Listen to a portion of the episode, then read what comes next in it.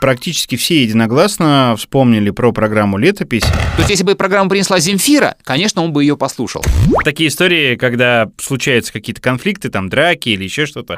Да пошел ты нахер со своей программой, я уже слушать ее не хочу. Решили создать свой клуб, сами в нем работать и сами же в нем выступать. И, конечно, последнюю строчку я Раисе Ивановне прочитал однажды как ласк пьянящих, уводящих в неизведанный пердел. Что у него на ногах были татуировки в виде трех полосок Adidas. От бедра до щиколотки. И вот тогда я вот первый раз живьем мало то, что увидел Петросяна, я услышал его настоящий смех. Этим смехом, кстати, замечательно были завалены прогоны спектакля «Квартет И», то ли день радио, то ли день выборов. Андрюха, ты тут-то? И я тут-то! Историс. Так. Пу-пу-пу-пу-пу. Давно не брал я в руки шашки. Как говорится, и шашки эти затупились со временем. Да, давно мы не записывали наш подкаст Stories, э, и многие нам писали, скучали, ну как многие. Оба слушателя нашей программы нам написали и выразили свое недовольство. Да.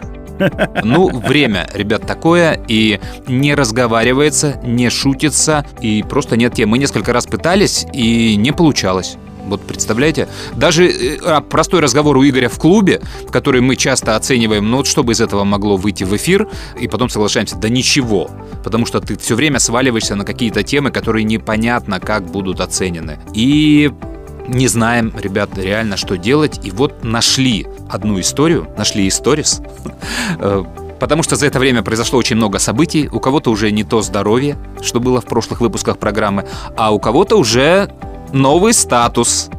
Игорь Сергеевич, да. новый программный директор нашего радио. Поздравляем. Спасибо Поздравляем. большое. Спасибо. Поздравляем. Спасибо. Как тебе на новом месте? Ну, знаешь, как и на старом месте, пока разницы какой-то особой не почувствовал, но груз ответственности, особенно во всей этой ситуации, он, конечно, присутствует. Э, тем более, когда ты даешь интервью или записываешь какие-то программы, сразу же ты являешься лицом радиостанции, и все твои слова или твое мнение, а, ну, как-то переносится сразу на мнение радиостанции, что не так. Я отдельный человек, несмотря на то, что я являюсь программным директором нашего радио, я могу не влиять на программную политику нашего радио в своих, в наших с тобой подкастах, да, и могу высказывать какое-то мнение, которое, может быть, идет в разрез с политикой нашего радио. Кстати, мы же теперь должны все время говорить, что мнение Игоря э, может не совпадать э, с мнением радиостанции. Или не нужно? Обойдемся. Ну, мы сразу скажем, а дальше уже, конечно, кто-то может выдернуть из контекста или из нашего подкаста, но это никакого отношения к нашему радио в данном случае не имеет, к настоящему нашему радио. Но я хотел бы вернуться к тому самому нашему радио, когда мы с тобой познакомились и много лет работали вместе, и когда была придумана тобой программа «Летопись». Я помню вот следующее, вот просто мои воспоминания. Ты потом можешь можешь поправить или добавить. А, в какой-то момент ты ко мне пришел и сказал, что вот ты хочешь сделать такую программу. То есть сначала ты ее с Козыревым там а, согласовал, но ты ко мне пришел и сказал, что вот это будет демо, и ты решил пригласить, ну, для демо какого-то близкого человека, который не откажет точно, и это была Чечерина. Поправь меня, если я не прав. Ты сейчас говорил про интервью, которое ты даешь. Я сейчас себя а, ощутил на твоем месте, и сразу хочется тебе ответить. Спасибо за вопрос. Очень хороший вопрос, как это бывает в интервью. Да, ребят, э, история этого подкаста, она родилась реально из вопросов Игоря про программы, как появлялись программы на радио, откуда их брали, кто их придумал и так далее. И он действительно зацепился за летопись и мы подумали, что это может быть хорошей большой темой. Итак, да, ты все правильно рассказываешь. Страшное имя Чечерина, оно уже прозвучало, и его сегодня будет много. И это тоже да, на повестке дня, поэтому мы их свяжем. Программы, которые приносились на наше радио, они все приносились изнутри. То есть людьми, которые внутри э, радиостанции уже работают. Тогда никто не приносил программу со стороны, потому что не было возможности эту программу сделать. А на бумаге концепции выглядят не всегда гладко и здорово. Я сначала Мише писал, А потом понял, что это не работает. И понял, что нужно это делать. И желательно в звуке. И я приносил ему много программ, но главная программа, которую я придумал еще до того, как стал работать на нашем радио, это была летопись. И называлась она тогда не летопись, а называлась она тогда «История одного альбома». А отправная точка у идеи была очень простая. У школе я попал на наше радио и варюсь среди всего этого рок-н-ролла, на котором вырос, то надо всем пацанам, которые росли вместе со мной, слушали все это на кассетах, на гитарах подбирали, тусовались на концертах и все такое рассказать, как это создавалось. От первого лица. То есть у этой идеи была очень конкретная группа адресатов. Некоторые из них слушают, кстати, наш подкаст. Вся остальная аудитория нашего радио – это уже во вторую очередь. Да ты что? Да. Сложностей было две. Кто ее будет вести – потому что я тогда в себе был не очень уверен, но точно хотел э, ее вести. И кто будет гостем в этой программе, потому что нужен был звездный гость, а где его взять, непонятно. Даже если приходят на станцию артисты, вряд ли у кого-то есть время остаться после интервью на час-полтора, чтобы ответить на вопросы, которые не факт, что пойдут в эфир и будут в этом эфире звучать.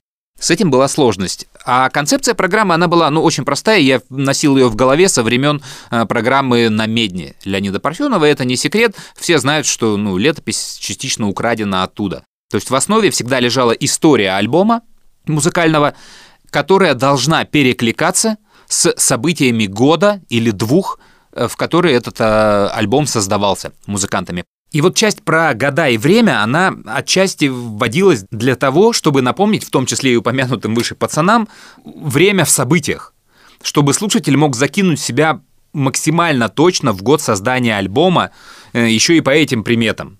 Вот ты себя вряд ли закинешь точно в год выхода первого альбома «Мальчишника». Нет, не закину. А вот если я тебе скажу концерты Музабоза, реформы Гайдара, война в Югославии, Дания чемпион Европы, ваучер, Чубайс, водка Распутин. Ты туда быстрее занырнешь. Нет, все равно не закину. Мне было 9 лет. Каждый по своим параметрам, не все вместе. Я понимаю, что тебе до фонаря были реформы Гайдара. Но вот то, что Тайсон сел в тюрьму, Тайсон был прав, но кто подставил его, э, это тебя отправляет по нужному адресу. Тайсона помню, да.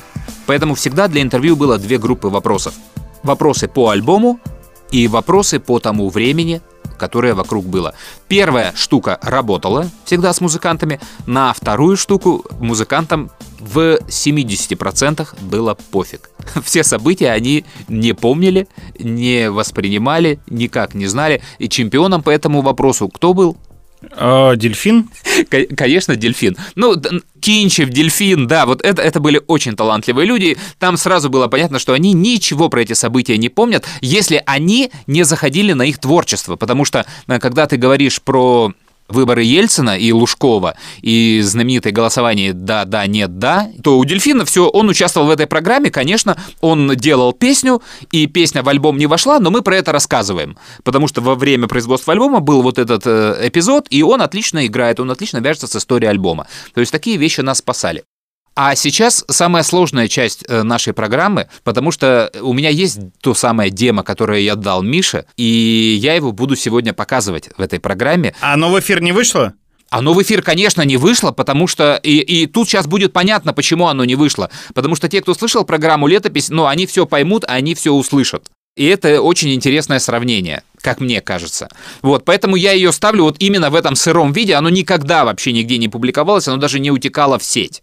Поэтому у нас сегодня две программы в одной. Историс встречается с программой «История», преследует меня это слово, «История одного альбома». Именно так называлась программа «Летопись» в демо-версии. Ultra Production представляет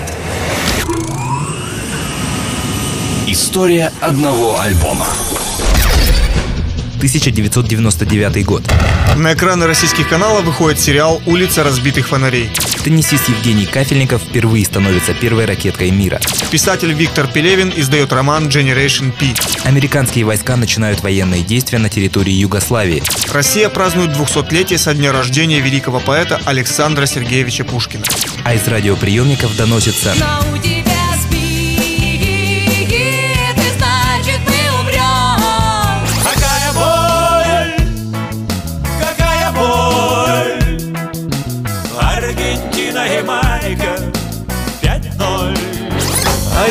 Яй-яй-яй-яй, убили негра, убили негра, убили. Яй-яй-яй-яй, ни за что, ни про что, суки замочили.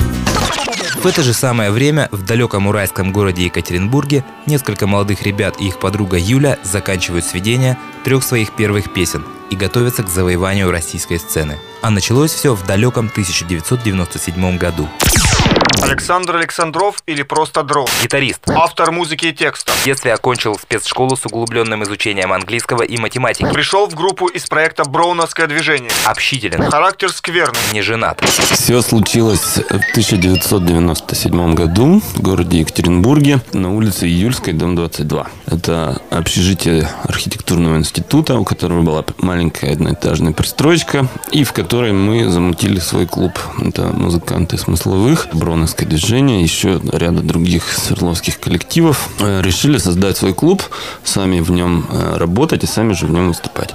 Юля принимала очень активное участие в строительстве клуба и просто там в каких-то сборищах, тусовках. И... Я дружила просто с ними. Да. Просто. Юля Чечерина. Солистка группы. Автор текстов. Помимо занятий музыкой, отлично рисует. Несостоявшийся библиотекарь. Общительно. Характер веселый.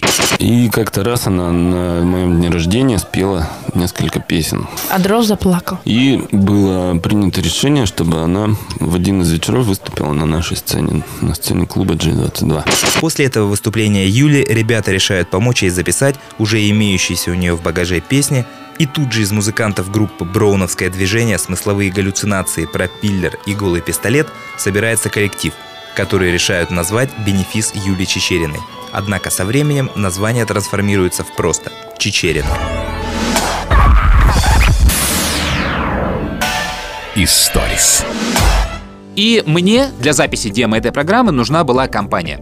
Первым человеком, который в эту компанию влился, это был мой друг Руслан. Тот самый друг, который есть у каждого практически человека, что называется, с детства. То есть мы вместе были в детском саду, мы вместе пошли в школу, мы вместе из школы переехали в лицей на разные профили. Из лицея я уехал в Москву и тащил за собой Руслана в Москву. Он не зацепился в ней. И на радио, соответственно, я его пытался тоже затащить, потому что он в это время был в Москве. Хотя я работал не по специальности. Про этого человека есть две замечательные истории из детства. Потому что мы, ну, как я сказал, уже дружили с детского сада. И однажды я вышел во двор, у нас прорвало канализацию. Ты знаешь, да, как прорывает канализацию, которая на улице? Люк. Да, конечно. Сорван. Мне кажется, в каждом дворе такое было. Да, бурлит вода, причем там сорвало не только люк, или она была недостроена, то есть бетонного круга не было. Знаешь, когда шахта, она же больше, на нее кладут сверху бетонную плиту, в центре отверстие для этого люка. То есть вот эта бетонная круглая плита, у нее гораздо больший диаметр. И поэтому вот ее не было, и это озеро вот из этой забитой канализации, оно было несколько шире. Руслан сидел на берегу этого озера, я подошел, дал ему поджопник по традиции, и Руслан нырнул в это самое озеро, причем с головой туда, под воду. И в это время, слава богу, проходили люди какие-то рядом, и какой-то сантехник там или мужик, я не помню, он просто вот э, руку туда сразу раз под воду за волосы схватил, и Руслана прям вот вытащил его. То есть вот я первый раз в жизни видел, когда человек за волосы вот так вот берет, поднимает пацана из воды прям за волосы и ставит рядом на землю. Все, Руслан там отхаркивал эту воду, я быстро убежал домой. Ну, естественно. Я испугался. И через э, некоторое время, ну, поскольку это был маленький двор, все друг друга знали, меня вычислили, э, пришли домой испуганные мои родители, на заводе уже сказали про это происшествие, и э, меня повели к Руслану домой извиняться. И я помню эту картину вот как сейчас. То есть это то, что называется на всю жизнь а, остается. Мы звоним в дверь, открывается дверь, стоит мама Руслана, вдалеке сидит Руслан и жрет борщ на кухне. Спокойно так жрет. И моя мама начинает, ой, Галя, там, ну, они знакомы были слушай, извини, что так произошло, вот я, вот ай-яй-яй, он будет порот, наказан, а я, по-моему, уже был порот и уже был наказан. И вот, Галя, мы просто пришли, вот Андрей просто хочет извиниться. И дальше картина так раздваивается. Я говорю, вот рот у меня говорит следующее. Руслан, извини меня, пожалуйста, я больше никогда так не буду. Я не хотел так с тобой поступить. А Руслан жрет борщ и, знаешь, так кивает. Да, да, да, давай, да, да, говори, говори, жопа. Накидывай. Да, накидывай, да, да, да.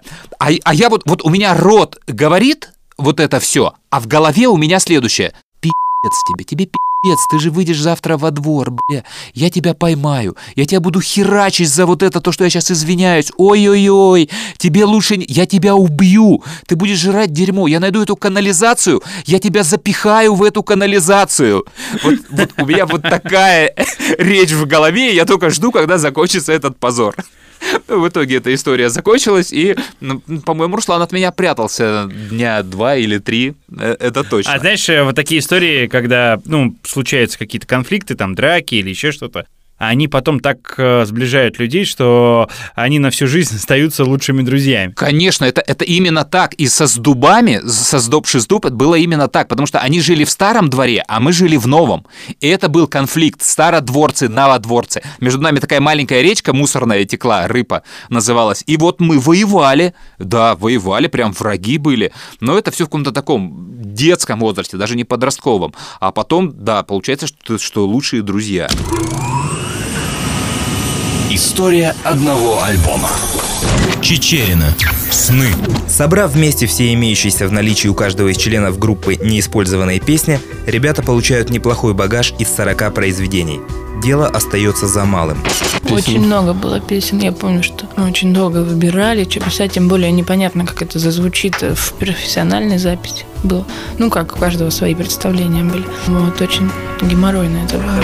В итоге жесткого отбора первой профессионально записанной песней становится композиция «Майские дожди». Это вообще была первая песня, которую мы по-настоящему записали, да? Да. Профессионально. Как большие, то есть там в студии. Ну, так себе студия, но все равно худо-бедно в Свердловске. Первая песня наша, которую взяли на радио тоже. Да, которая пошла на радио Свердловске. То есть первый, можно сказать, хит. Трек. «Майские дожди». Imagine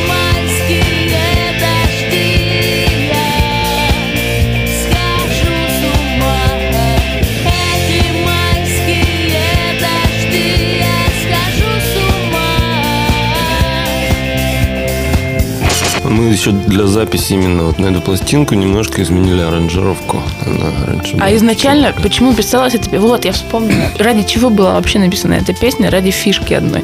То, чтобы Дров просто речитативом он говорил, эти, Эти майские дожди, я эти май- А я сверху пела, ну, вообще, ну, прикольно получилось. Я не знаю, почему и кто как бы убрал это. Кому-то не понравилось и как-то искоренили. Хотя песня была написана только ради этого фишака. И, может, поэтому она для меня потеряла весь интерес. Впоследствии песня «Майские дожди» займет вторую позицию в трек-листе альбома и со временем, к сожалению, исчезнет из концертного сет-листа группы. Я, кстати, вот сейчас я пожалела, что мы стали петь не летние дожди, а майские дожди, потому что это очень мало сезонный хит, а летние это было бы на все лето.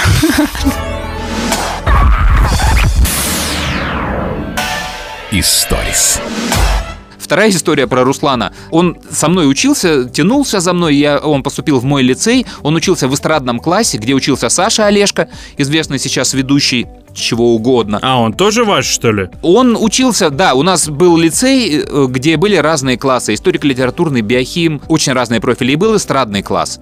А в эстрадном классе учились те, кто потом поступал в театральный. То есть он был такой из репетиций, из танцев. И там учился Саша Олешко. Там учились ребята, которые сейчас в Кишиневе музыкально, ты очень известные, Сергей Бильченко, Ксюша Никора. Там было звезд на самом деле. Вот. Но Саша Олешко, он уехал после девятого в цирковое училище в Москву. И с Русланом они не пересеклись. Руслан как раз пришел на его место. Новый призыв был. А с Сашей, да, мы там вот знакомы были. И вот после окончания этого вот, ну, лицея я поступил в Москву, а Руслан со своим другом Сергеем Оприй тоже думали, куда поступать. Они ездили сдавать экзамены в Щуку, жили у меня в общаге, но еще раньше они написали письмо Евгению Петросяну. И вот дальше пусть эту историю расскажет сам Руслан. Я люблю, когда в нашем подкасте э, есть персонажи, которые появляются неожиданно и рассказывают историю от себя вместо нас. 93-й год, через полгода поступать, а куда мы с Серегой понятия не имеем. Комики где? На эстраде. Эстрада где? В Москве. Кто там главный? Ну, Петросян. Решили мы ему написать письмо. Уважаемый Евгений Вахтангович, подожди, он же не Вахтангович. Он говорит, слушай, а может без отчества обратиться? Я говорю, ну и как это будет-то, уважаемый Евгений? Или просто уважаемый? Типа, эй, уважаемый, слышишь?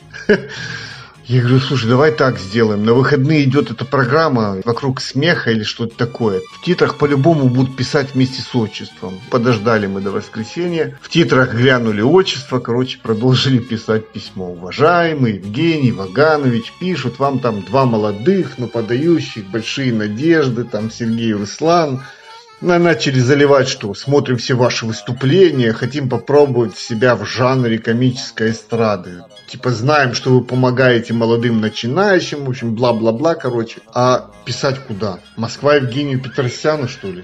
Ай, блин, опять же неделю ждать программы, там в конце должен быть адрес. Пишите письма на адрес такой-такой-то. Узнали адрес, все, Академика Королева, 12, так и написали. Москва, улица Академика Королева, 12, Евгению Петросяну. Ни редакция чего-то, нет, просто Москва, то, то есть там каждый почтальон наверняка, мы, мы так думаем, что каждый почтальон наверняка, когда получает корреспонденцию, он знает, что, ага, блин, это же для Петросяна, это, значит, в редакцию развлекательных программ. Ну, отправили мы письмо, прошел месяц, полтора, ну, то есть еще была надежда, знаешь, что ему не сразу, может, передали. Или, может, он еще не прочел, ему же много людей пишут, много талантливых таких молодых. Прошло два месяца, ну, может, письмо долго, ну, даже Москва, слушай, сколько километров там, пока все это самое отправится. Так и прошло 12 лет. Про письмо мы забыли, про Петросяна мы забыли. Опря пошел работать в театр. А я в 2004 году работал в Москве с югославами по косметическим ремонтам. Приехали мы с ними куда-то в очень крутой дом, там где квартиру у адвокатов, каких-то блатных денежных людей, там рядом квартиры царители. Югославы говорят, мол, сейчас придет заказчик и нас пустят в дом. Ну, подъезжает машина, и из нее выходит Петросян подходит к нам, здоровается, типа, о, ребята, вы уже здесь, Нэшу, Астоя, привет, туда-сюда, извините, задержался на концерте. Я стою, он мне жмет руку, и у меня в голове, знаешь, так, Серега, письмо, академика Королева 12, Евгений Бахтангович. Я бы себя не простил, если бы я ему об этом не рассказал. Говорю, Евгений Ваганович, так и так, вот э, меня зовут Руслан, я из Молдавии. А, мы с товарищем вам писали письмо, но так ответа и не получили. Он говорит, когда? Я говорю, ну, 12 лет назад. Он говорит, а что вы там писали? Я говорю, ну вот писали, что вот мы хотим на эстраду к вам, чтобы вы нас раскрутили, чтобы вы нам помогли. И вот тогда я вот первый раз живьем, мало то, что увидел Петросяна, я услышал его настоящий смех. Боже, как он смеялся с меня. И вообще над всей этой ситуацией. В общем, мы посмеялись вот так вот, и я уже бежал быстрее, быстрее бежал домой, чтобы найти в блокноте телефон Сергея, позвонить ему сказать, опря, я был у Петросяна дома. Возможно, сценаристы нашей Раши украли эту идею. Да, да. вот, и потом ее успешно использовали. Вот такая замечательная история, которая на первый взгляд довольно смешная, но именно вот так, через похожее письмо, я попал в свое время на радио «Максимум» к Мише Козыреву. Но это совсем другая история. И вот поскольку Руслан был в то время в Москве, это еще до встречи с Петросяном было, я решил привлечь его по-братски к записи демо-программы. Два голоса мне нужно было по одной простой причине, да, как я сказал, вот линия на медне и линия музыкантов. И мне хотелось, чтобы про музыку читал один человек, а про политические события другой это дополнительный голос в программе, это в любом случае освежает.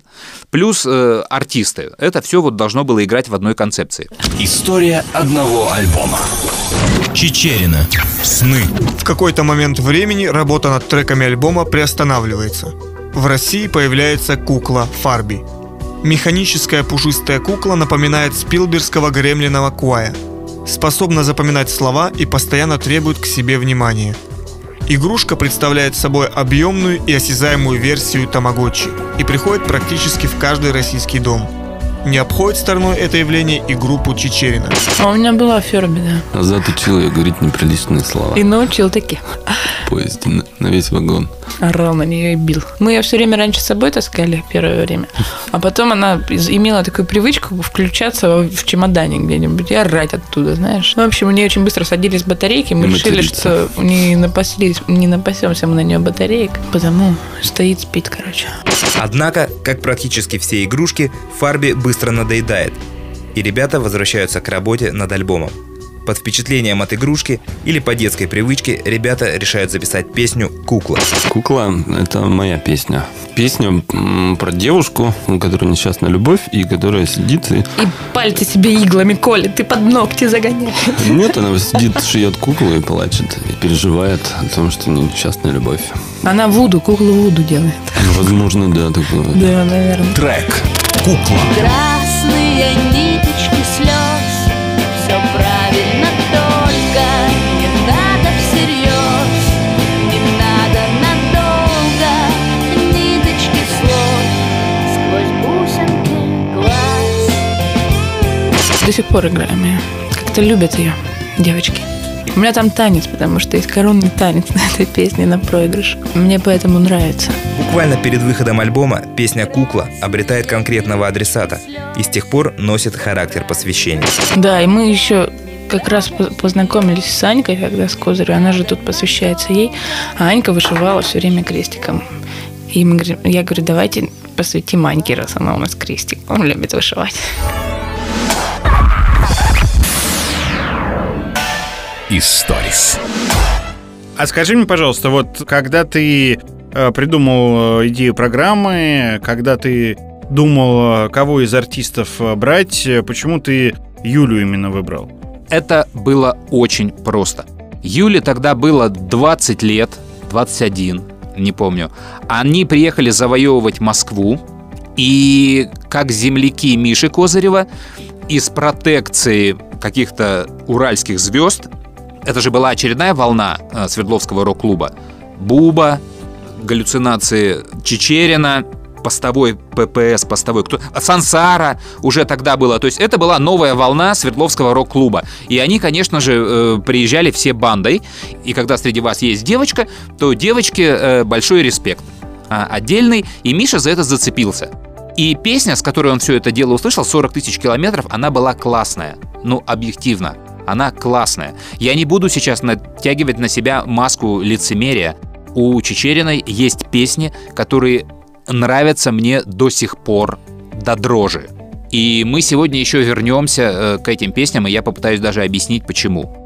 И 40 тысяч километров, это она была такой песней. И Мишу это все очень вштырило. Миша часто приглашал Юлю на какие-то интервью. Она просто тусовалась у нас, но не на станции, а в том маленьком офисе, который находился на улице Макаренко, где сидела компания, которая называлась Ultra Production, где сидели мы, где сидел сам Миша. Ну, где все начиналось, вот так. Да, туда было очень удобно приезжать.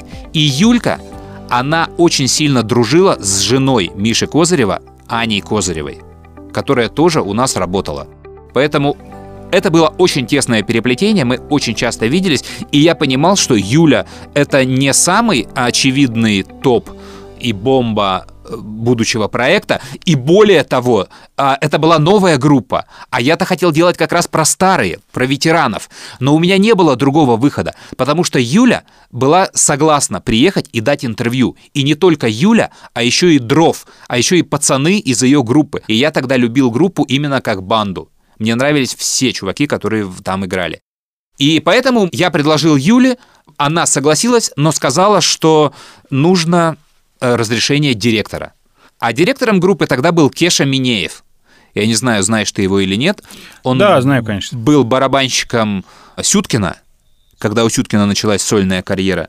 Барабанщиком еще нескольких групп, сейчас не буду врать, чтобы э, не перепутать ничего. Ну, это известный и музыкант, и директор, и продюсер для тусовки. Вот. Да, потом он стал директором Чечериной, а и, и из последних, что я помню, он стал директором Мураками группы. Был. Сейчас, по-моему, уже, Уже нет. был. Да. И я Кеше написал, говорю, Кеша так и так, он подробно очень выслушал все, что будет, концепция ему прям очень понравилась, наверное, был первый человек, который узнал концепцию этой программы, и он сказал, да, как бы пусть будет, и поэтому мы выбрали день, Юля приехала, Дров приехал вместе с ней, и мы взяли вот очень хорошее интервью, и вот в тот момент я уже понял, что вся эта история будет работать, потому что истории получаются. И э, за это я Юле благодарен бесконечно, и это очень большой вист где-то внутри меня, который я ей выдаю, который, к сожалению, она уже практически весь использовала и съела, но у меня вот эта защитная планка против негатива к ней, к сожалению, была очень большая, и те люди, которые понимают, знают программу «Летопись», ну, они тоже должны это понять, потому что я не знаю, как бы это получилось, если бы Юля не согласилась. То есть у меня тогда не было запасного варианта, чтобы взять еще одну такую интервью. История одного альбома. Чечерина. Сны. Несмотря на то, что майские дожди попали в эфир Екатеринбургской радиостанции, судьбоносной эта песня не становится. И дальше местного радиоэфира она не проходит. Но одновременно с ней музыканты записывают еще две песни, одна из которых в будущем и откроет российскому слушателю группу Чечерина. Тоже я придумала эту песню. У Дрова в комнате. Я еще помню, спросила Дров, сколько обхват земного шара. Он говорит, ну, где-то 40 тысяч километров. А причем мы ее сляпали думали, что-то да, минут да. за 10. Мы пришли тут же на репетицию. То есть мы написали перед репетицией. Там вот вначале идет перебор гитарный, дун дун Азат заиграл его. Азат Мухаметов. Гитарист группы. В детстве очень любил пиротехнику и спускать рыбок в унитаз. Начинал творческую карьеру в группах «Пепелац» и «Пропиллер». Характер скрытный. Не женат. Азат заиграл его. Я говорю, о, мы Все только что написали песню. Короче, давайте. Все подхватили, да, там бас ударный, там очень быстро. Еще, сразу еще я на басу играл. А Юля говорит, у меня есть текст, чух, на пятый этаж, чух, обратно. Все, за 10 минут была готова. Да.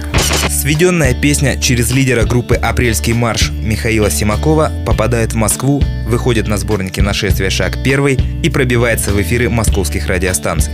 На звездном небосводе отечественного рок-н-ролла начинает разгораться новая звездочка – группа Чечерина. Трек. 40 тысяч километров.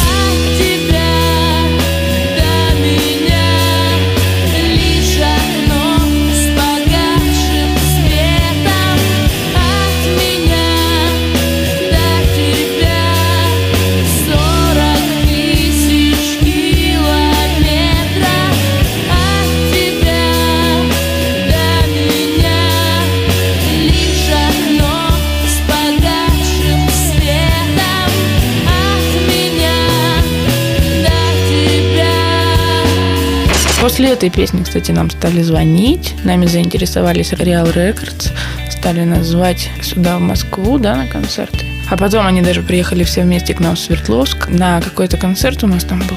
Приехали специально на нас посмотреть, потом сказали, да, приезжайте, мы с вами хотим подписать контракт. Real Records. Воодушевленные успехом песни «40 тысяч километров», ребята чуть не теряют голову, но вовремя приходят в себя и решают перебраться в Москву для закрепления успеха. Был очень эмоциональный подъем. Мы и так собирались, потому что ехать в Москву уже хоть как там, хоть, не знаю, Топ- топ- хоть на вокзале жить. Вот, потому что было уже абсолютно понятно, что в Свердловске больше делать нечего. Что нужно дальше. И тут нам просто так фартит, что мы можем вполне легально и без особых проблем приехать в Москву. И, да, кстати, это так кайфово. Я вот забыла уже. Историс. Ну, а то есть задача какая э, стояла? Сделать э, продукт, интересный продукт, показать его Козырю, чтобы Козырев одобрил и сказал, окей, делай, и дальше уже с ним особо ничего не согласовывать. Так все было? Да, все было, как ты говоришь, просто не было условия с ним не согласовывать. Я готов был заверить альбомы, которые войдут в цикл, которые не войдут в цикл. То есть я готов был на условия заверения. Если бы он просил сценарий, я бы дал ему сценарий. То есть у меня не стояло планки какой-то там, да, по конфронтации с ним, не лезь в мое творчество. Мне нужно было показать продукт и понять, что он классный. И всегда было понятно, что я не смогу делать этот продукт один. То есть это был предмет переговоров с Мишей. Как это будет? Э, То есть если я буду делать один, это будет одно качество. Если Миша готов вложиться и дать людей, это будет совсем другое качество. Но в тот момент я не представлял, как до всего этого далеко. Поэтому мне нужно было просто сделать демо и Мише это демо показать. Я его сделал, оформил все. Это была очень красивая папка. Э, В нее был вложен диск с программой, фирменный диск Ultra Production. Э, Потому что тогда, это 99 или 2000 год, нет смартфонов. Были, знаешь, что максимум пайлоты. Помнишь, что такое пайлот? Застал, нет? Нет. Ну, это такая записная электронная книжка со стайлусом. В ней никакого интернета нет, просто электронная записная книжка. Календарь, заметки. Что-то там еще. Слушай, а ты уверен, что ты именно в эти годы сделал эту программу? Мне казалось, что это было при мне. Конечно. Потому что я-то пришел работать в 2002 году. Конечно. И я помню, как это все начиналось. Да, это было раньше. Игорян, эта программа попила у меня крови, дай бог, и уговоры Миши, чтобы поставить эту программу в эфир, заняли два года. Два. А, ну вот, видимо, Потому- поэтому так и получилось. Да, потому что я оформил вот эту папочку, все очень красиво. В нее вложил сценарий распечатанный, тот сценарий, из которого я записывал. На нем были правки э, ручками. Потом через два года, по-моему, Миша даже внес туда какие-то правки. И этот сценарий, он у меня хранился лет, получается, 20. Э, Я его нашел в прошлом году. Э, А он еще, знаешь, что в нем было классно? Он был распечатан на вторичной бумаге, то есть э, с обратной стороны. И вот я когда сценарий вспомнил, я перевернул листы, там часть листов — это результаты тестов песен, на аудитории. Другая часть листов это какие-то рабочие записки, то есть там с обратной стороны информация гораздо важнее, чем сам сценарий. И я зачитался просто этими выборками, и я послал э, эту всю историю единственному человеку, который это может оценить, это Сергей Бондарь. Это человек, который собирает все про наше радио. Архивариус, давайте так его назовем. Архивариус, да, как мы его называем. Я вложил туда какие-то билеты, какие-то аккредитации на концерты того времени. Там даже был диск с этой программой демо, вот первый, который был вложен в эту папку. И все это потерялось Почтой России где-то в районе Саранска. Про это мы рассказывали тоже у нас в подкасте. В общем, вся эта посылка похерилась, и этот сценарий, и вот все демо вот этой программы физическое, оно все улетело, и теперь фиг знает где. Больше мы эту посылку так и не нашли. Вот такая вот история потери сценария. Круто. И э, два года, то есть Миша, как увлеченный человек, как человек, у которого много работы, он не очень верил в сторонние проекты. Он всегда верил в проекты только свои. И он занимался ими в первую очередь. Поэтому человек, который, ну, как бы принес ему какую-то программу, ну, он этим восхищался, но это всегда откладывалось в самый дальний ящик стола. То есть, если бы программу принесла Земфира, конечно, он бы ее послушал. А поскольку ему принес программу звукорежиссер его программы, там, Чартова дюжина, и за сценой, он как-то в это не очень сильно верил. И я уверен, что первый год Миша ее просто не слушал, эту программу. Хотя мы виделись просто каждый день. И я каждый день имел возможность напоминать ему про эту программу. Чего я не делал, просто чтобы не закопаться. Да, да пошел ты нахер со своей программой, я уже слушать ее не хочу. Ну, что, что тоже могло прилететь.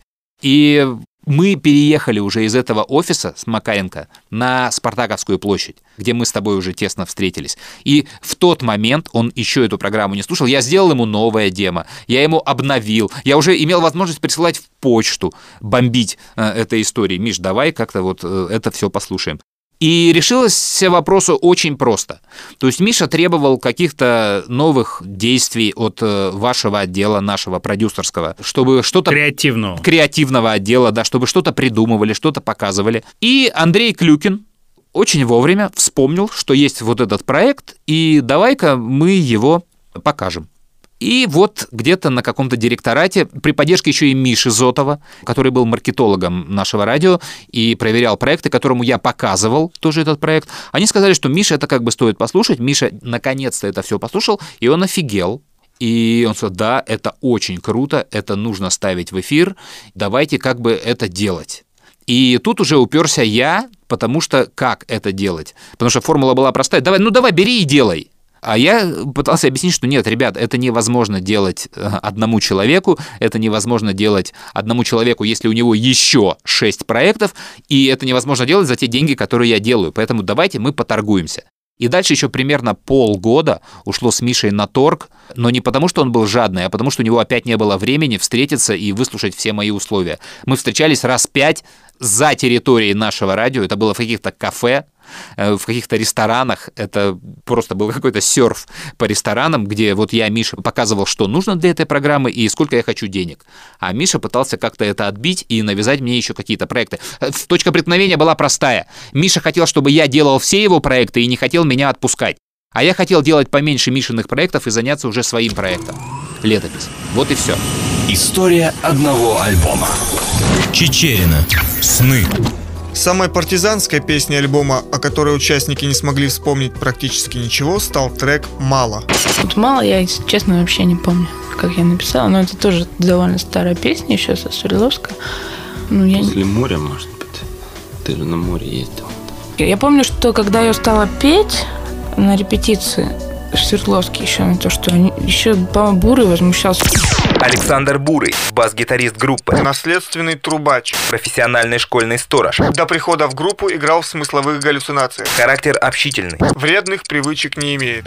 По-моему, Бурый возмущался, что я поперек все время пою, как-то не вкладываю. Но она такая же неровная сама по себе. Вот. И не мог поверить, что это круто.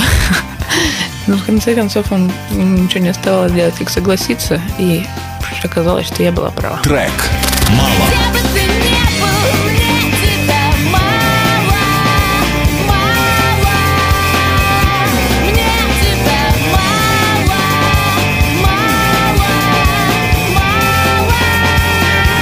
Несмотря на разногласия в творческих взглядах на эту песню, композиция все же попадает в альбом и впоследствии становится первой перезаписанной песней в студии в Москве. В той самой Москве, где в это время выходит фильм «Сибирский цирюльник», умирает Раиса Максимовна Горбачева и террористы взрывают жилые дома. Историс. Ты знаешь, в чем ирония судьбы? Э, Вот мы сейчас в июне, в начале июня записываем этот подкаст про историю программы «Летопись», а э, буквально вчера у меня состоялась встреча уже в статусе программного директора со своими подчиненными, саунд-продюсерами, креативными продюсерами, сценаристами, э, копирайтерами, музыкальным редактором. И мы обсуждали, что делать э, 21 июня, э, в день рождения Виктора Цоя. И практически все единогласно вспомнили про программу «Летопись». Ну, тебе, наверное, сейчас это будет неприятно слышать, э, но я тебе рассказываю, как есть. Это было буквально вчера. И все говорят, давайте вот э, в день рождения концерт, который тоже ты мне порекомендовал поставить в эфир, потому что там современные аранжировки песен э, группы кино, и они действительно звучат фантастически. Я говорю, так, э, все, да-да-да, принимаем. А, И, ну, еще коллеги накидывают, а давайте летопись. Вот там, по-моему, у нас в архиве осталось два альбома. Поправь меня, сколько ты делал альбомов Цоя? Три. У нас в архиве почему-то их два. И одна из молодых сотрудниц говорит, слушайте, ну там такой голос, вот он такой старый, вот прям как из прошлого, ну как будто какое-то советское радио. Давайте мы возьмем вот эту программу «Летопись», мы ее расшифруем, и запишем уже другим каким-нибудь голосом.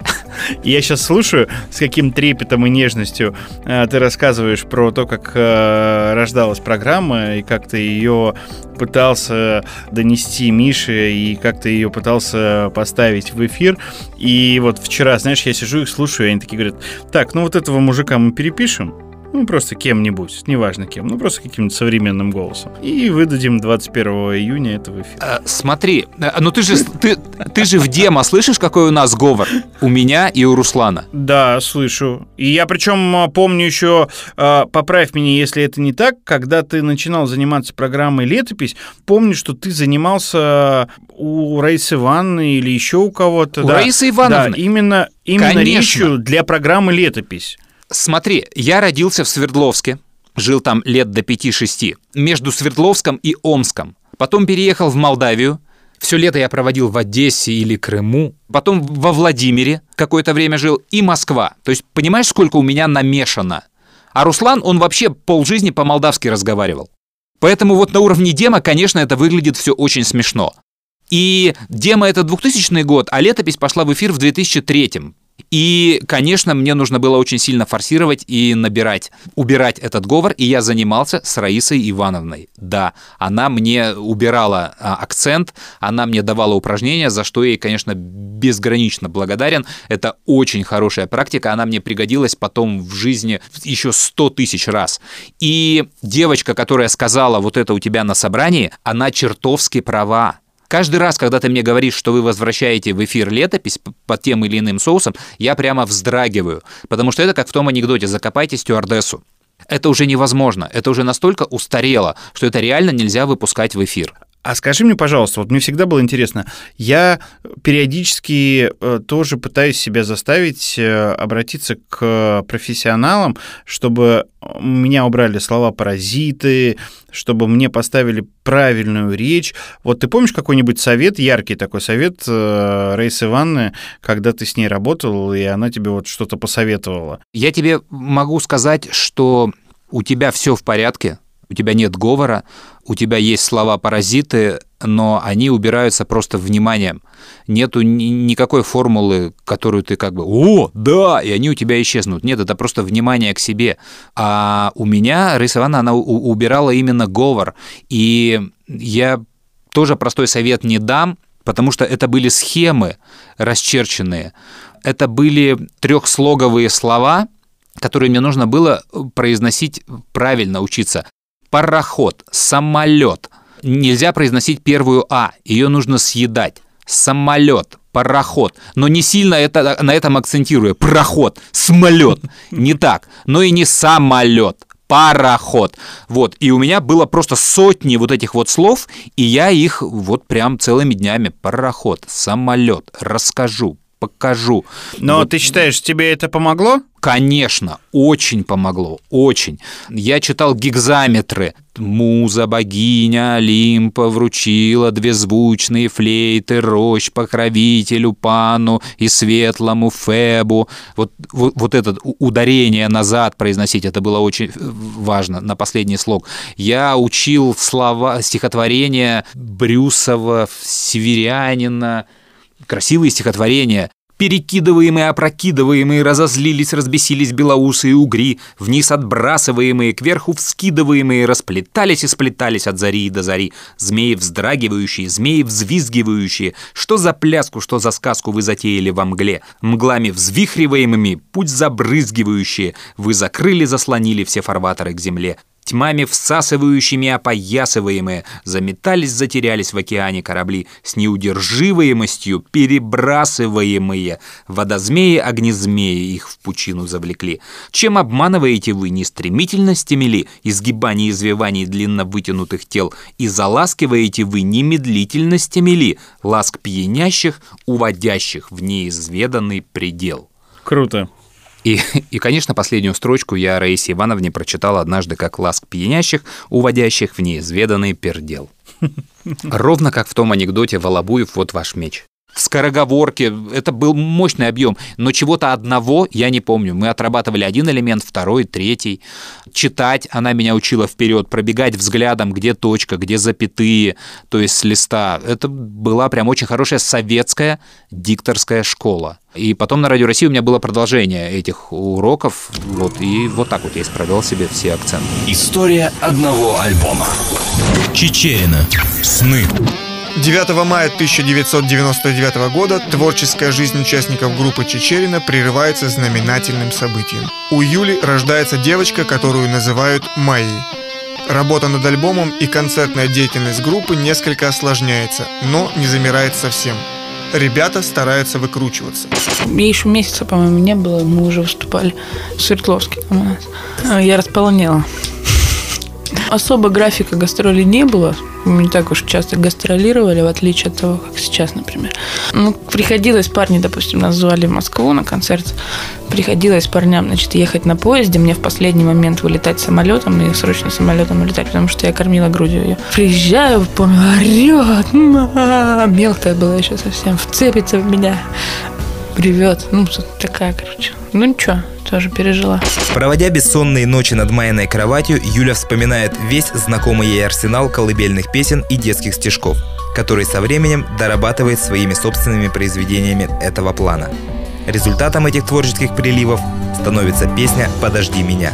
Написала сначала детский стишок. Да-да-да, написала детскую колыбельную. Ну, просто я люблю писать всякие детские песенки. У меня даже есть несколько, прямо совсем детские. Ну, такие для циничных детей.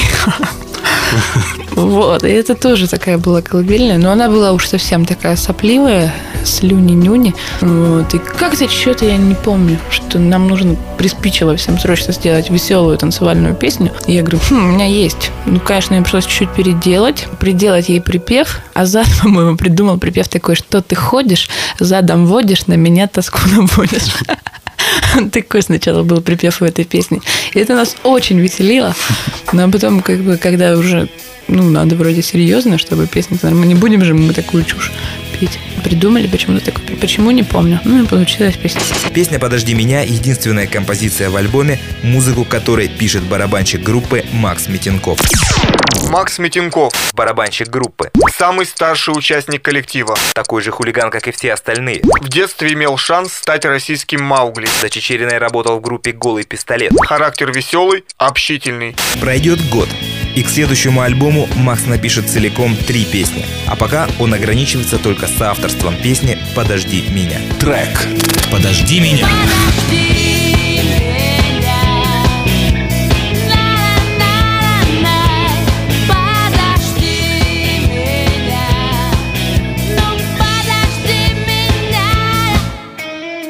Вот так колыбельная песня «Подожди меня» превращается в веселую танцевальную композицию, которая, несмотря на нелюбовь автора, попадает на дебютный альбом группы.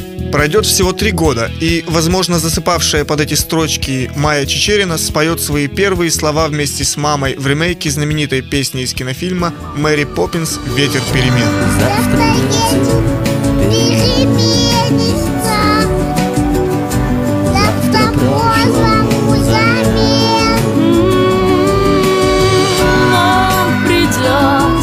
он будет добрый, ласковый ветер.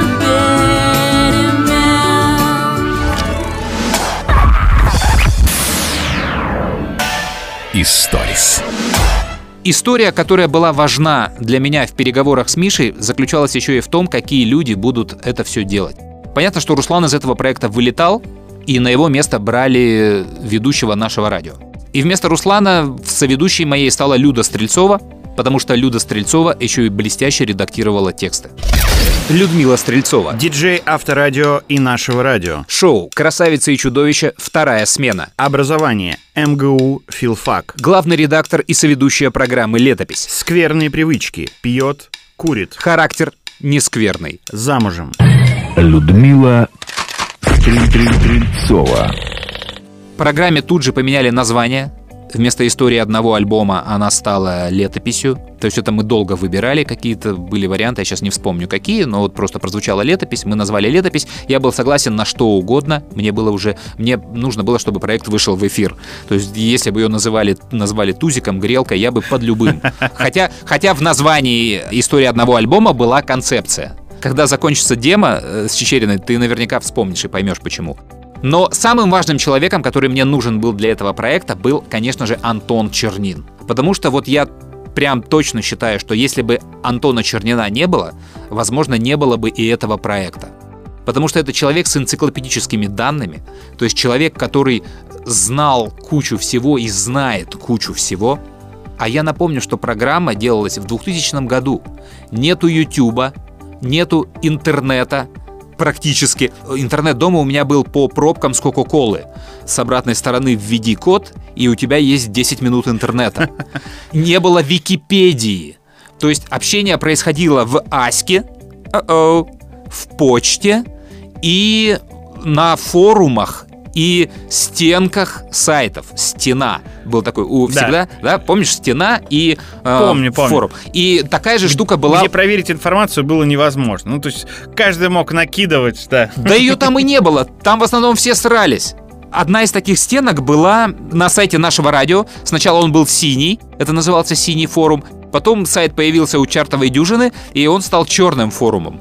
И на самом деле на этих форумах сколачивались очень мощные группировки. Одна из них, вот я про нее где-то рассказывал, это те люди, которые прессовали наше радио на предмет звучания ночных снайперов.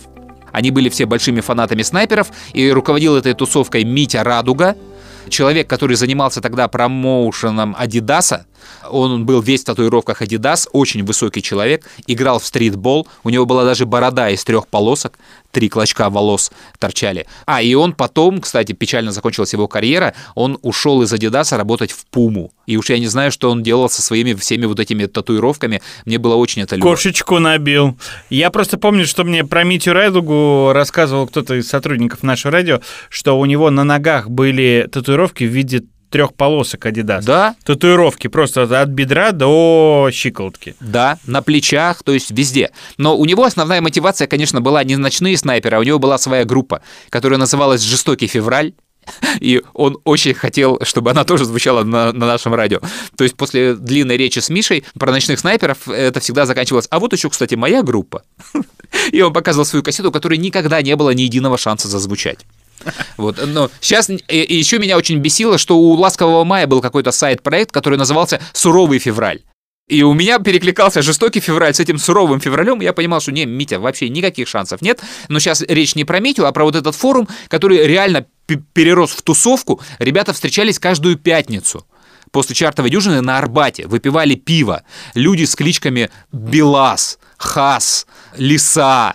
Они все хотели однажды дать мне по морде, потому что мы были в конфронтации, хотя я практически ни с кем лично знаком не был. И очень смешно э, эхо э, этого форума настигло меня однажды. Я пришел домой, уже, по-моему, я уже даже не работал на нашем радио, э, включил телевизор, и по каналу ТНТ шла программа «Такси». Помнишь? Да. Вопросы вот эти задавали. Да, да. И в ней в такси едет человек из этой тусовки с ником Хас. Я с ним был знаком. Он играет, значит, в эти вопросы, а с ним девушка едет. Она тоже была в этой тусовке с ником Лиса. И проиграв в такси, выходя из этого такси, он делает ей предложение. Руки и сердца. Вот так до меня долетела история из вот форума нашего радио, и я вот узнал о судьбе двух участников вот этого форума из программы ТНТ. Ну, когда я пришел работать на наше радио в 2002 году, там тоже еще был форум, и потом дальше было очень мощное сообщество фанатов нашего радио. Они встречались, э, они там вели активный какой-то образ жизни, Да. А, они, ну, знали все про наше радио, они могли осуждать там любую политику станции, там убрали программу, убрали ведущего, или просто комментировать то, что происходит в эфире нашего радио.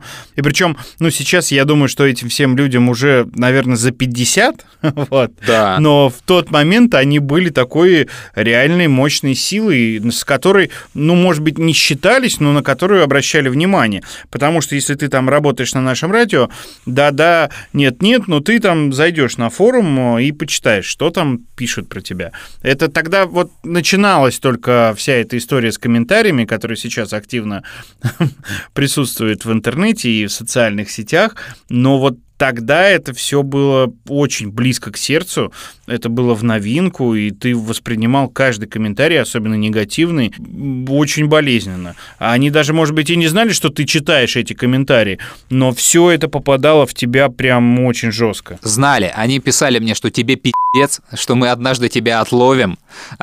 И представляешь, у Сереги Бондаря есть архивы этих стен и форумов. Я не знаю, как это работает, как это сохраняется, где он это нашел, но он присылал мне вот прям полотна наших споров. Это все прям работает, это не скрины, это вот какой-то, я, я не силен в технологиях, но то есть я, он реально прислал мне страницу форума, и я открывал комментарии ниже, ниже, дальше, читал свой текст, читал свой тупой русский язык, неграмотный, свои мысли, которые я там выдвигал. То есть это так стыдно и одновременно здорово это все читать. Ну, э- это вот, вот мне кажется, все есть у этого человека, все, что было связано с нашим радио. История одного альбома. Чечерина. Сны. Отвлечемся на одну минуту от стадии завершения работы над альбомом и вернемся в школьные годы Юлии Чечериной, когда была написана существенная часть песен альбома «Сны». Итак, Юля, прилежная ученица, делает домашнее задание, учится играть на гитаре, читает африканский альбом Гумилева, мечтает о жирафах, об Африке и пробует писать песни. Результатом, как несложно догадаться, становится песня «Африка». Можно сказать, наверное, самая первая моя песня, которую я писала еще в школе, писала, когда училась. Тогда выучила аккорд ми минор, по-моему, и нужно было срочно закрепить его. Вот, написала эту песню. Я ее очень не люблю, потому что она мне, ну, как бы достала, и у нее даже не появилось второго дыхания. Ну, как это случилось там с той же жарой, тулой, там, и всё такое. Ну, то есть бывает, что песня достает, а потом как-то она уже становится достаточно привычной, и уже нету к ней отрицательных эмоций, а даже веселит она чуть-чуть. Вот так вот со временем от детских увлечений не остается практически никакого приятного воспоминания, кроме номерного трека «Африка» в альбоме «Сны». Трек «Африка».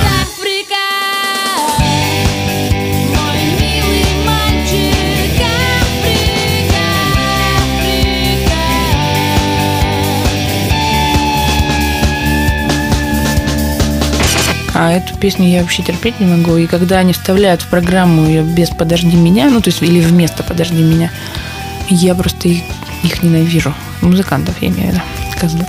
Но если она играется в связке с «Подожди меня», как мы обычно играем, то тогда еще можно это перенести. Но когда она просто сама по себе, я вообще терпеть ее не могу. Песня «Африка», которая могла бы стать посвящением кумиру молодежи 80-х, знаменитому мальчику Бананану, художнику Сергею Африки Бугаеву, со временем теряет любовь своего создателя и исчезает из концертных программ группы. Но в альбоме остается навечно.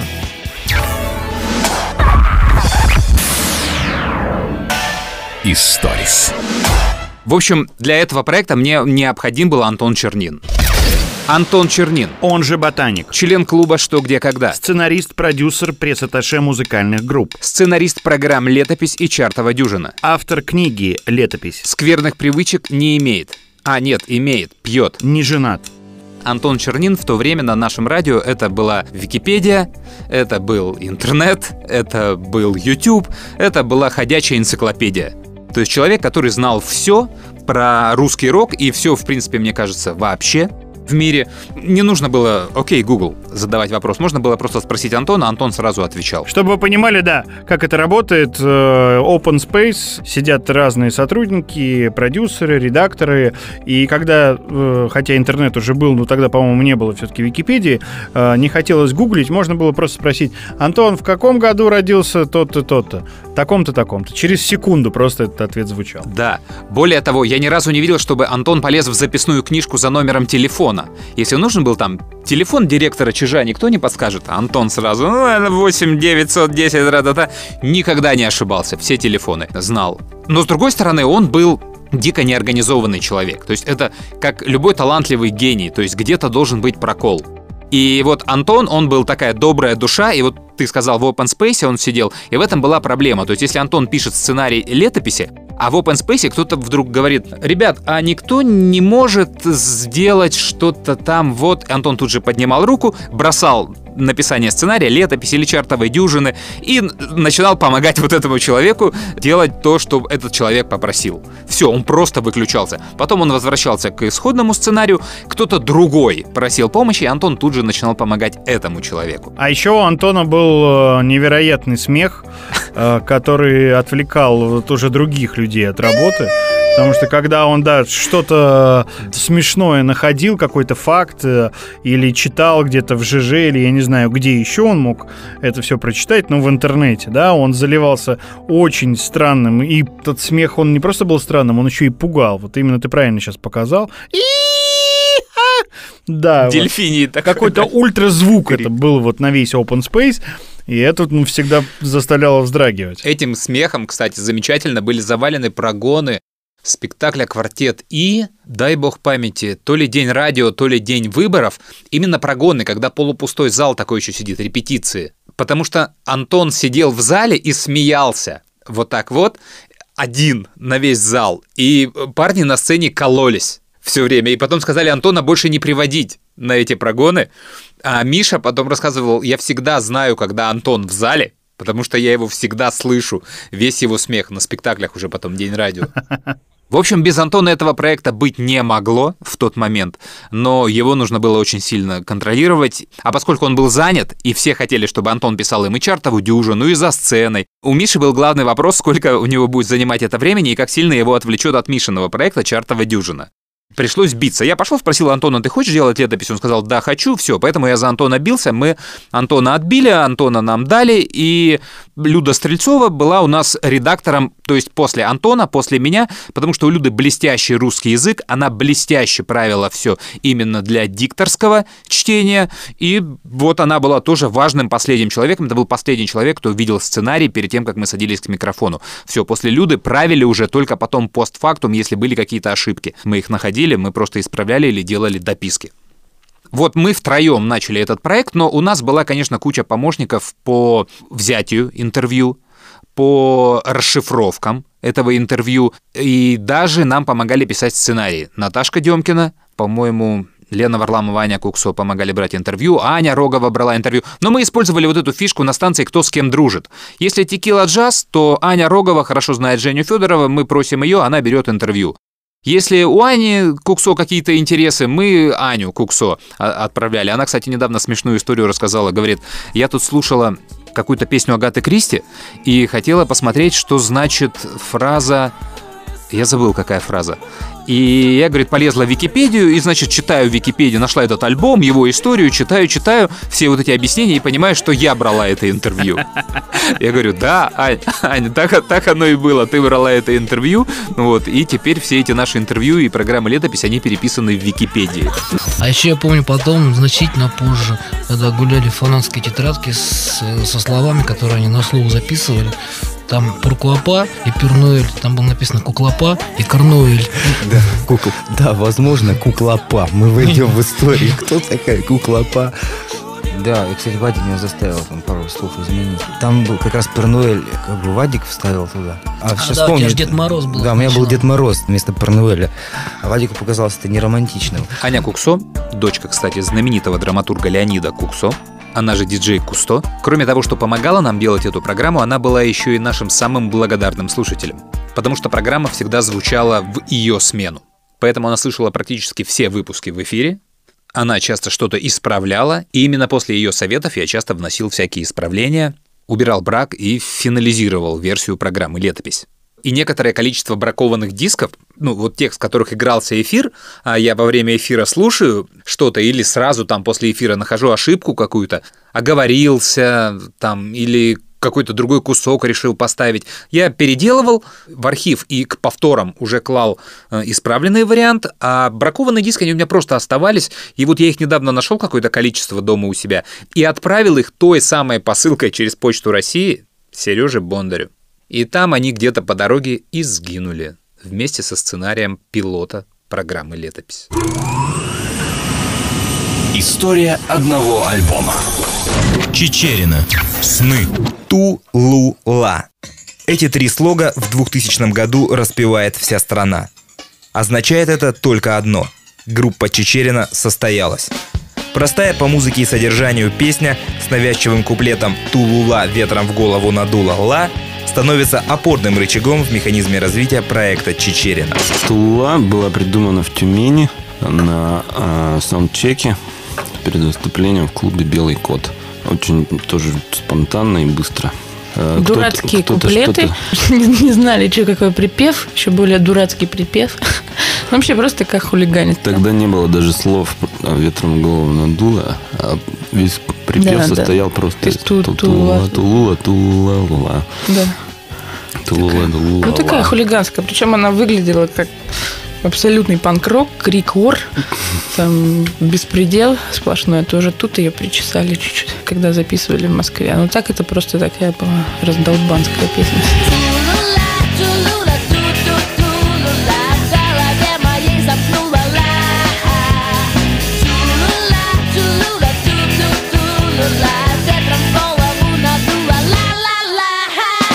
За успехом песни на радио следует мощный промоушен группы в прессе и на телевидении.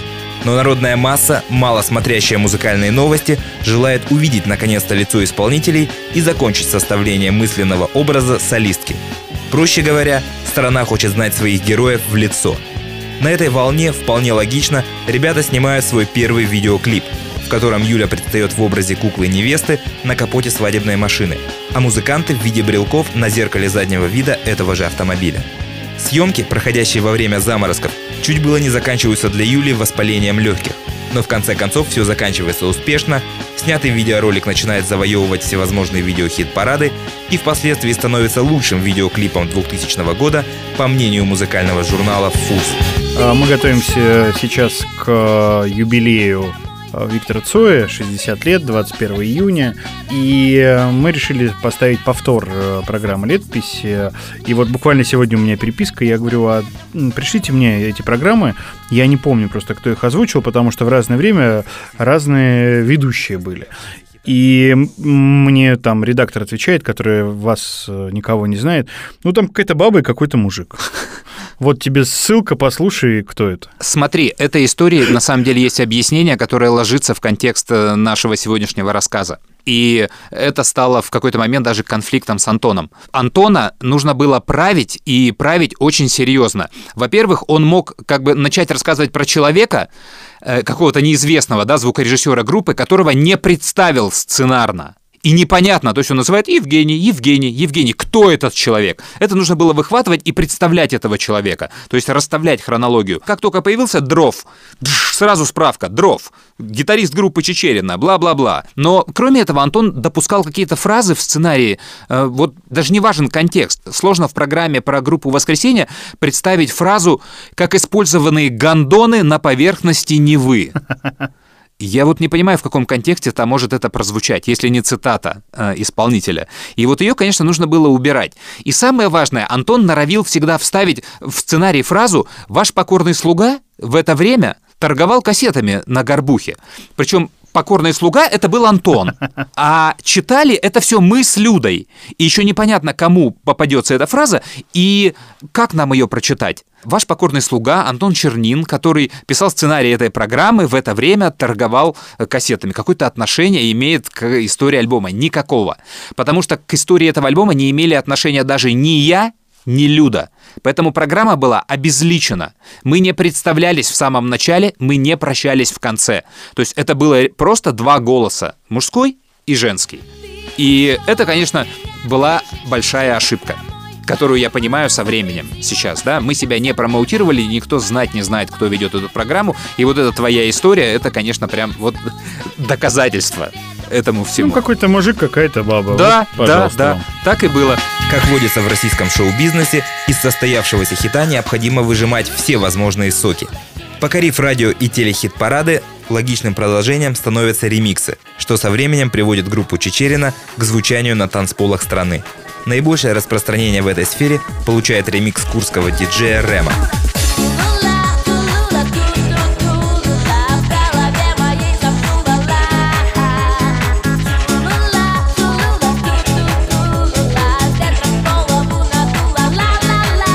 Конце концов, все пенки, собранные из композиции Тулула, принимают вид дебютной мультимедийной пластинки сингла Тулула.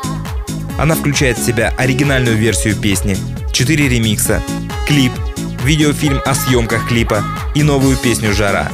16 июня 2000 года, за полтора месяца до выхода альбома, пластинка буквально за один день сметается со всех прилавков музыкальных магазинов. Казалось бы, на этом можно было поставить точку в триумфе Тулулы, а нет. А мне здесь нравится. В Америке вся сила мира. А в чем сила, брат? В деньгах вся сила, брат. Деньги правят миром. И тот сильнее, у кого их больше. Ну хорошо, вот много у тебя денег. И что ты сделаешь? Куплю всех. И меня? За месяц до выхода сингла на экраны страны выходит эпохальный боевик «Брат 2». Саундтрек фильма составляется из лучших представителей отечественного рок-н-ролла старой волны, таких как «Аукцион», Агата Кристи, Вячеслав Бутусов, Крематорий и новых молодых команд Би-2, смысловые галлюцинации, Океан Эльзы и, конечно же, группы Чечерина. Именно знакомая всем Тулула звучит за кадром в момент покидания Данилой Багровым отделения милиции. Да, мы ходили на презентацию в Пушкинском, да, он был? Я помню, что у меня бешено заколотилось сердце, когда я услышала ту... Да-да, причем мы знали, что он... Да, видишь, ждали, Мы такое знали, в какой момент. Все. Вроде нормально.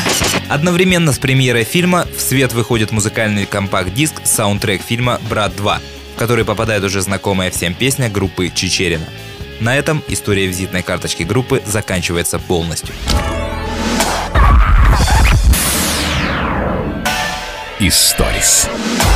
Антракт. Продолжение следует.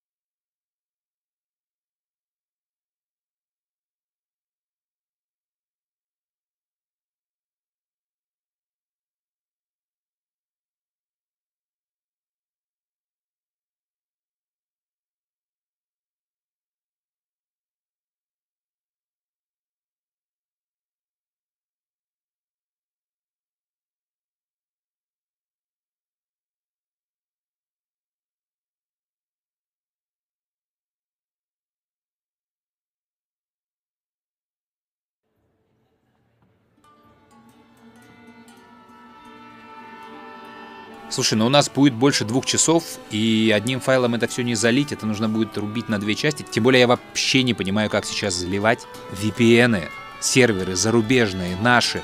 Одни не принимают от нас нужно VPN, потом ты в них заталкиваешь, они не передают это Яндексу и ВКонтакте, туда нужно заводить отдельные хостинги. Я в ужасе, как сейчас заливать эти подкасты и сколько это займет времени, но это точно будет две части. И во вторую часть надо переносить вот все истории про э, Шевчука, Кинчева, Шахрина.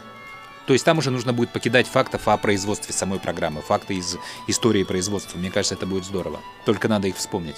И максимально быстро вторую часть выкидывать.